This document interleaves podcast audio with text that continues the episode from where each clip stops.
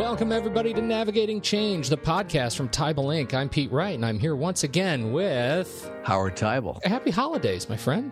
Yeah, happy holidays to you. Yes. This was uh, I got a great story of being in Manhattan, uh, you know, and having two Lubavitcher Jews run up to me and saying, "Are you Jewish?"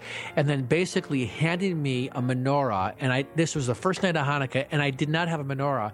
And I looked at these guys, they're like. Who sent you? and I went to my hotel. I lit the candles in the hotel and blew them out right away, which is against the religion, but I didn't want to burn down the hotel. But it was one of these things that came out of nowhere. That's pretty funny. It was awesome. Street side menorah rescue in New York. you never would see that coming.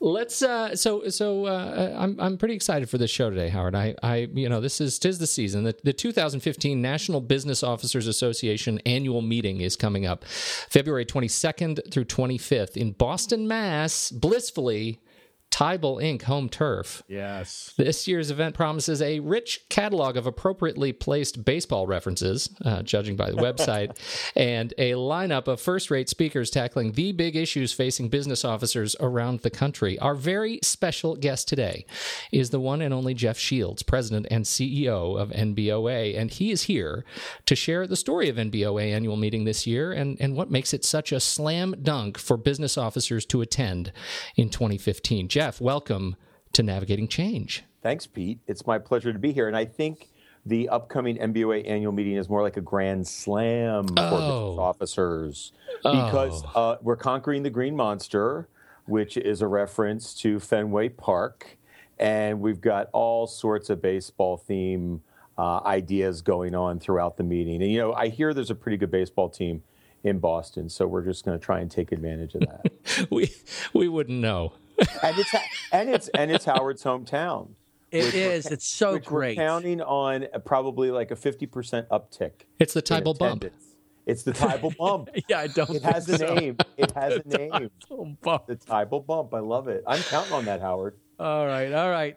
Let's you know let's uh, let's kick off, Jeff. If you could just give us a little bit of background of the NBOA and and you know why what are the big issues you're going to be tackling this year? Why is it why is this going to be the uh, event to hit? Um, and and such a, happening in February, such a great way to sort of kick off the new year.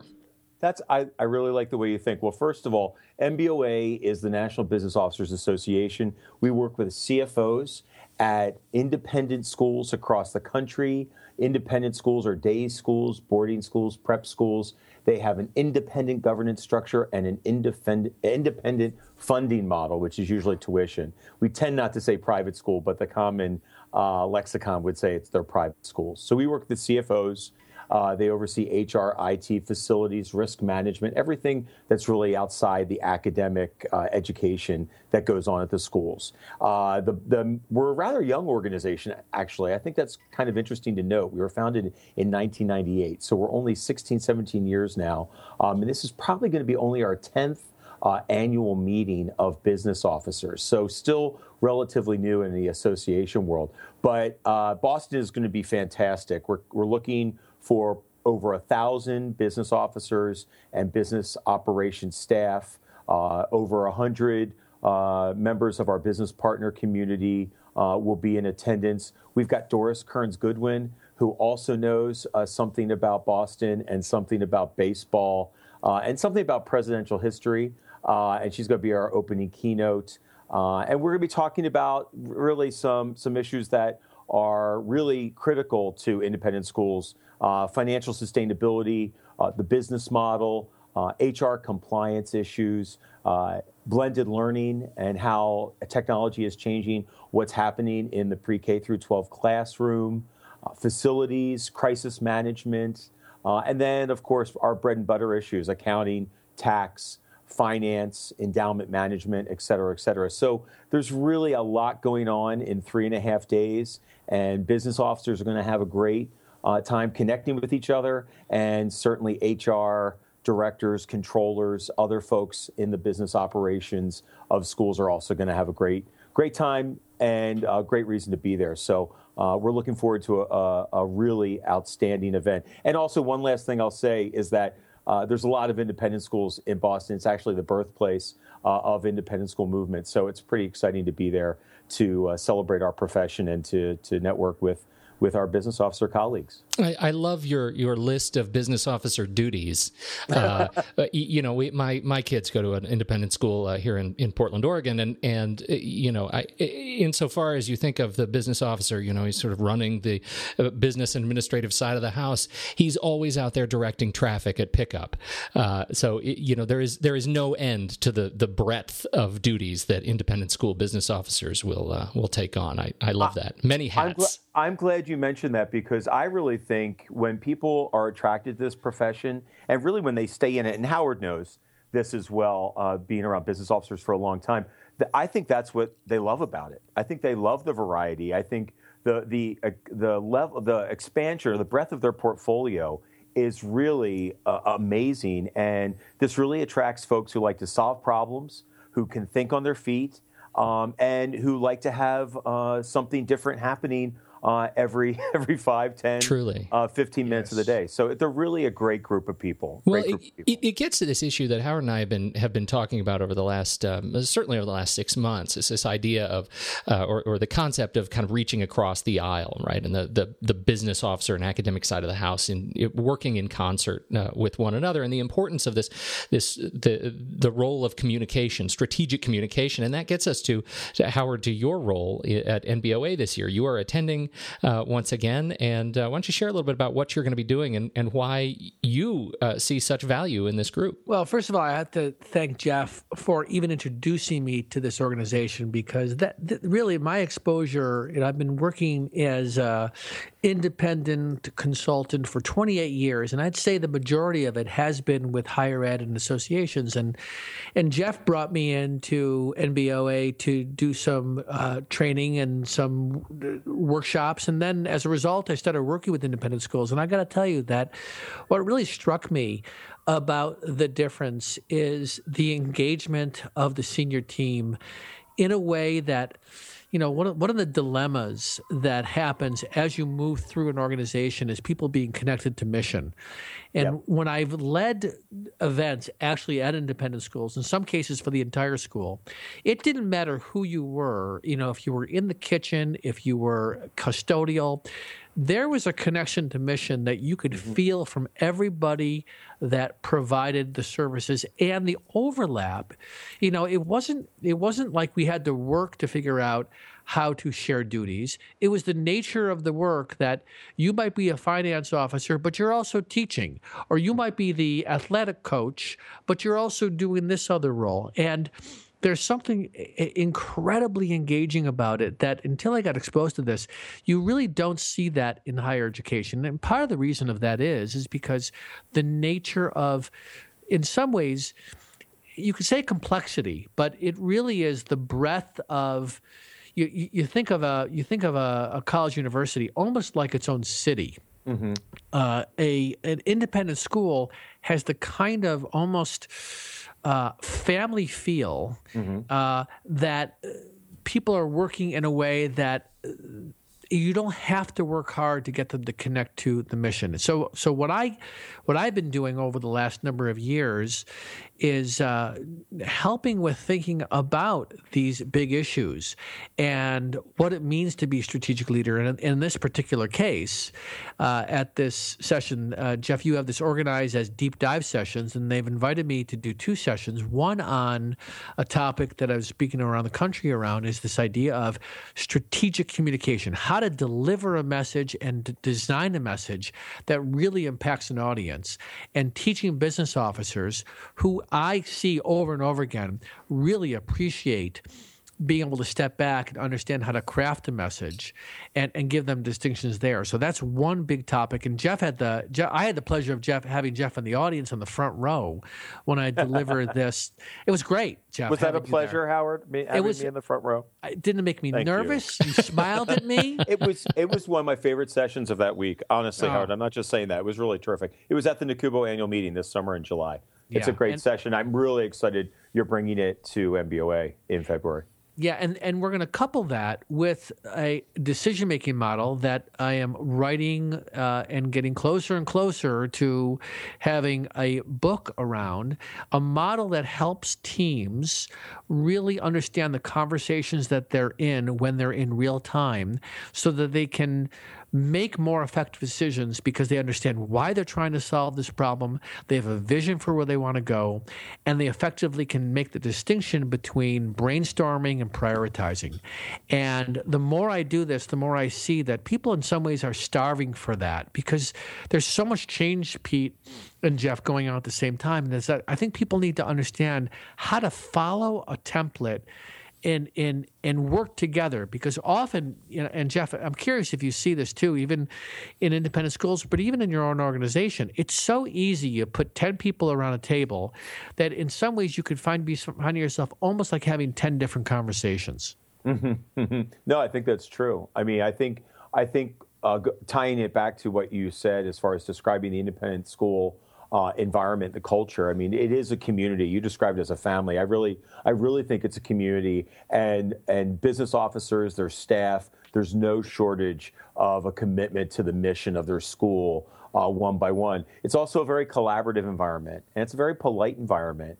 And so I think uh, very often that is a formula for for maybe um, uh, having difficulty making uh, the best decisions uh, that the organization needs you to make. And so I, I think that's yeah. I think it's very I think it's very um, I think it'll be very helpful to have uh, a framework uh, as you've described for folks to think about uh, and follow and adapt. Uh, to their school as they think about really making. There's so many decisions, critical decisions, really, and I'm, I'm not really. Uh, I, I'm not trying to be overly dramatic, but the long-term financial health or financial sustainability of many, many, many of these schools is going to be decided over the next five to ten years. Yes, and and that's and I think that's it's it's I feel like it's our imperative at this juncture of where we are in in the independent school uh, evolution, and I think uh, schools are wrestling with it. That's the good news. Um, the answers aren't easy. I think there's a lot of uh, all the all the decisions are difficult ones. Howard, if you could speak to that, when when all of the choices require people to give out give up something that they really value or they think think are very important, but it's for the greater good. Um, so these are tough decisions, and so I'm really excited about Howard being there to uh, engage in a dialogue with individuals who always want to do the right thing. And that's yes. the other thing I'll say about this membership. They always want to do the right thing, but very challenging, very challenging times. So I'm really looking forward to that, as, uh, particularly. I, you know, that that is such a great way to to frame this challenge, and I, I wonder, you know, my experience is, is fairly limited in terms of the breadth of, of independent schools that I have, have worked with. I spend most of my time with higher ed, but but you know, my experience is that while the business officers for independent schools that I've come into contact, uh, into contact with are extremely talented business officers, they are not well equipped with the kinds of skills that help them tackle these complex problems uh, that they meet in this really unique environment of the this this unique, as you say, community, this unique family. Uh, you know, how where are these pain points, Howard? Maybe you could talk just for a yeah. minute about where these pain points are and and and where the needs really are are sort of focused. Well, it's, it's, it's such a big question, Pete, because whether it's uh, higher education or independent schools, the nature of speaking across the aisle, the, the nature of being a administrative leader, sort of responsible for the financial viability and uh, uh of the organization and then the deliverers of the of the services the the teachers who are actually front and center. There is a natural tension between those who are delivering it to the students mm-hmm. and those who are trying to sort of keep the the business moving in a way that makes it more and more financially viable, uh, more revenue and and managing expenses.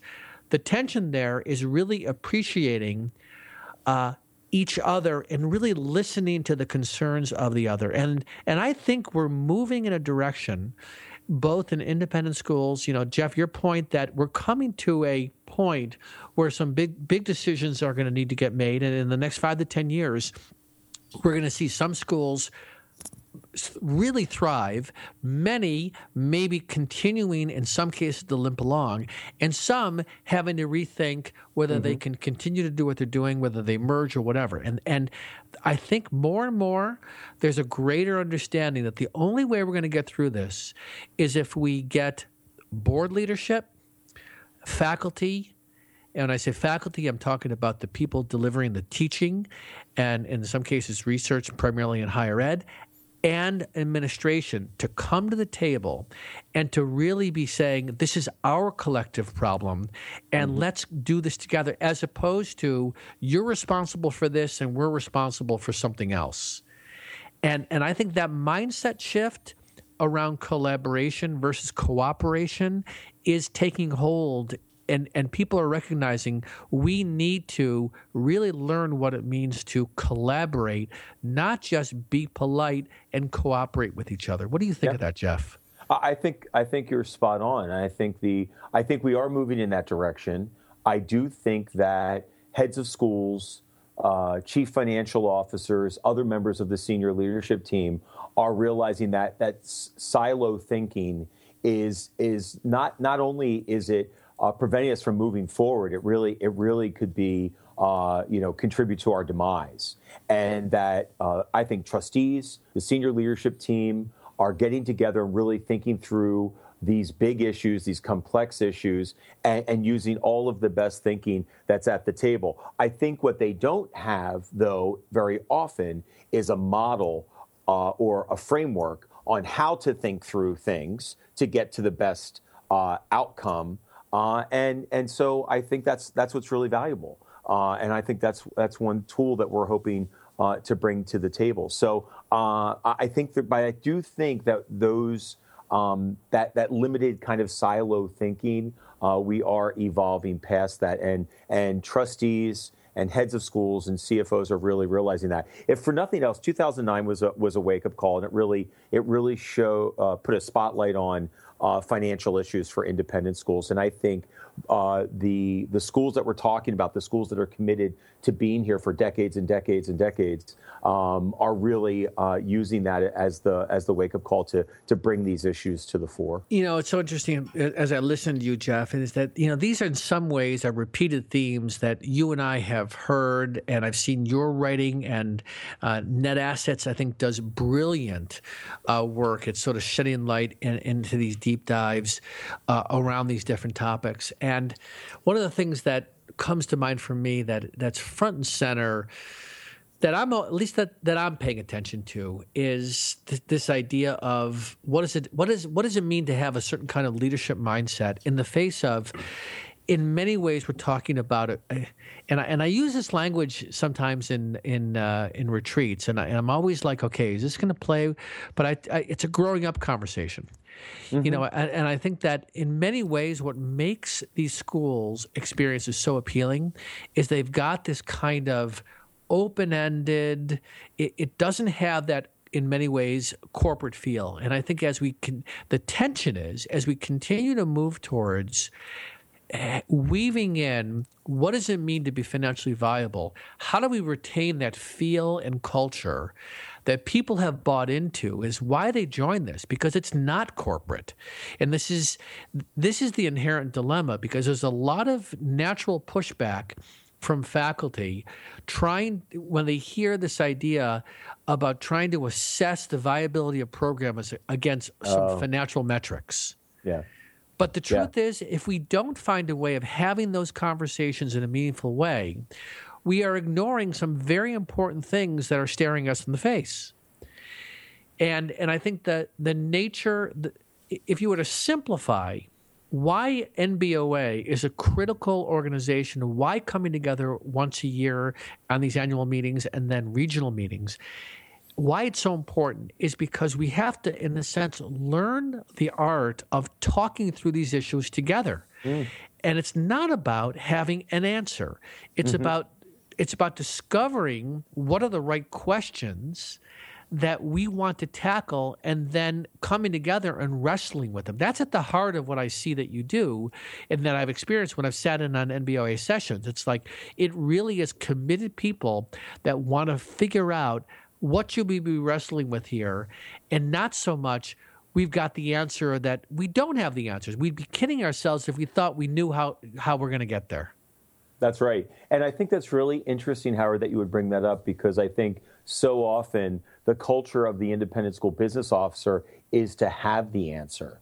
So it's really counter to how they have been successful in this role to not.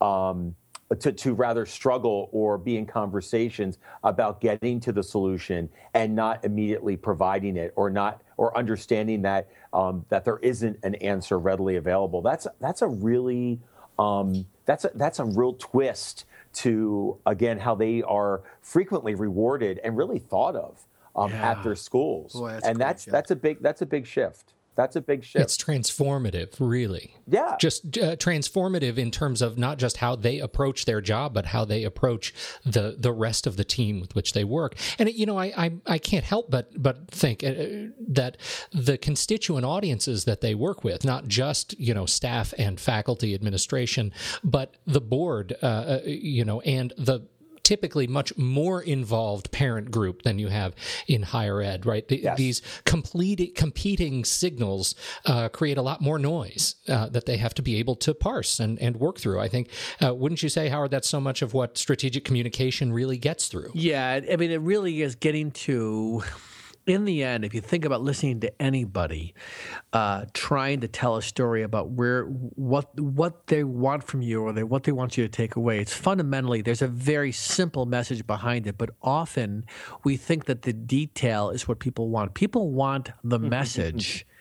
And then what they want to do is find a way to engage with you in the message. And mm-hmm. I think what, what business officers, rightfully so, they've got so much data and they've got so much, you know, sort of their whole career has built, built around understanding how to look at financial models. And then in many ways, they're being asked, and I'm going to be asking them to look at this idea of stepping back from the weeds and saying, what are you trying to produce in your listeners? So when you're in front of a board and you've got you know, metrics from the last six months, those numbers are less important than really what are you trying to engage them in. And what I want to see more and more happening is people are willing to stop and minimally ask that question because that question leads to engagement. Oh, I love the way you I love the way you put that. Uh, it, you know, as we as we get down to to sort of our wrap up, I wonder if you each could take a turn at this question. Um, let's say I am a an independent school business officer and I am attending uh, the uh, uh NBOA annual meeting for the first time. Um, Howard, let's start with you, and then Jeff. What do I need to do to prepare myself to have the very best experience in your sessions and at the event overall? Well, you know, it's funny whenever I get up in front of a group, whether it's 10 people or 500 people, I recognize from the moment I'm starting that I'm already in some way speaking to the choir. And that I'm I'm I'm out the fact that they show up is half the battle. Mm-hmm. And that what I'm looking for is a mindset. You know, so if I'm asked to come into an organization because maybe that there is uh, there are some um, morale issues, for example. Let's say that that's a piece of it. I'm dealing with a different kind of mindset. But when you show up at a conference like this, you are making an intentional choice to say, you know what, I don't, not only do I not know everything, I'm here to learn. Mm-hmm. So, what I'm looking for people to come into my session with, at least, and I'm sure every other presenter would say this too, is an open mind, a willingness to say, I'm willing to set aside either some preconceived notions and learn some new ideas. But I got to tell you, that is the nature of how they show up. That's why this is so exciting. Is that you know, mm-hmm. in the in the times I've led events uh, for Jeff and NBOA, the the engagement enthusiasm was overwhelmingly positive. So, uh, I'm. I'll say to a group, it's not you that I worry about. It's the people that choose not to be here yeah. that really are the ones that would va- get value from these conversations, even deeper than the, those that are here. What, what about you, Jeff?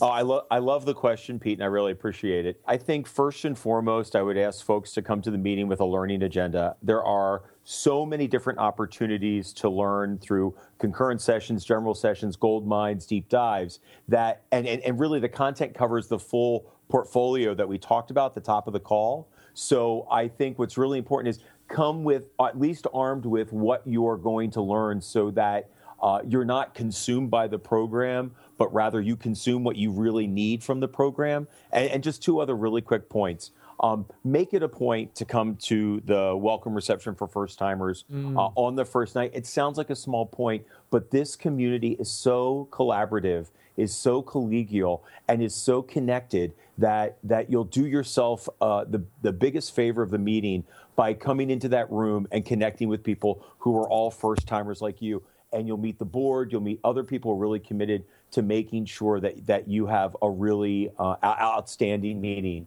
And then finally, I would just encourage everyone to ask questions because there's someone there that has the answer. They've been through it. And there's one thing that business officers do best is that they, they share information because they don't want anyone to reinvent the wheel if they can help them avoid it. So really come with questions. Don't be afraid to ask questions. I think you'll come once with that. If you do those three things, my, from my point of view, I think you'll have an outstanding learning experience, and and you'll want to come back year after year.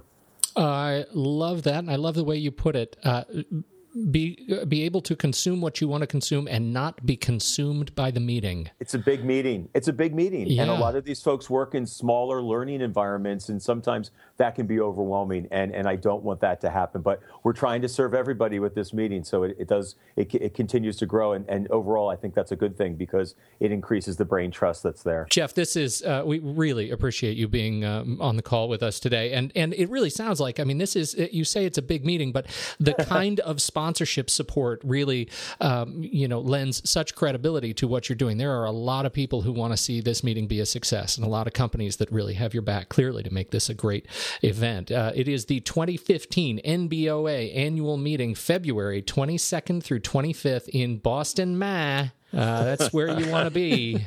in February. Can I, can I, Pete, can I add one thing sure, to this before sure. we sign off? And that is that um, we talked about the commitment to mission that business officers and folks that work in independent schools have. I will tell you, our business partner community shares that same commitment to the mission of these schools. And I am so grateful for that. And I think that's why they're as engaged in this meeting as they are, because they, they really truly share the commitment to the mission of the independent schools they serve as well. And I'm, I'm real, I really think they deserve credit for that. Outstanding outstanding true corporate support. It's really wonderful. It is. Um, so uh, jeff shields again thank you ceo president and ceo of nboa thank it you it was so nice meeting you pete. Thank Likewise. you for the opportunity. Surely appreciate uh, talking to you and and uh, you know uh, in coming years when you decide to have your event in portland i will be there. We were in seattle. We were we were very close not I, too long ago i but... think i ended up with a, uh, a, a, a celebratory mug out of the event. I actually think I was there. Excellent. Uh, Howard, always a pleasure. Thank you for the opportunity as well. You're welcome. Howard Teibel, uh, any other news for the good people?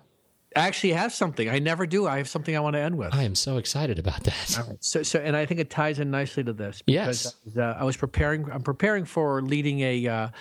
Uh, a, a, a board a, a, board workshop at a trusteeship event, and I've been thinking this morning about with Gail Gregory about this, and uh, they came across this, across this article back in 2009 titled "Leadership in a Permanent Crisis."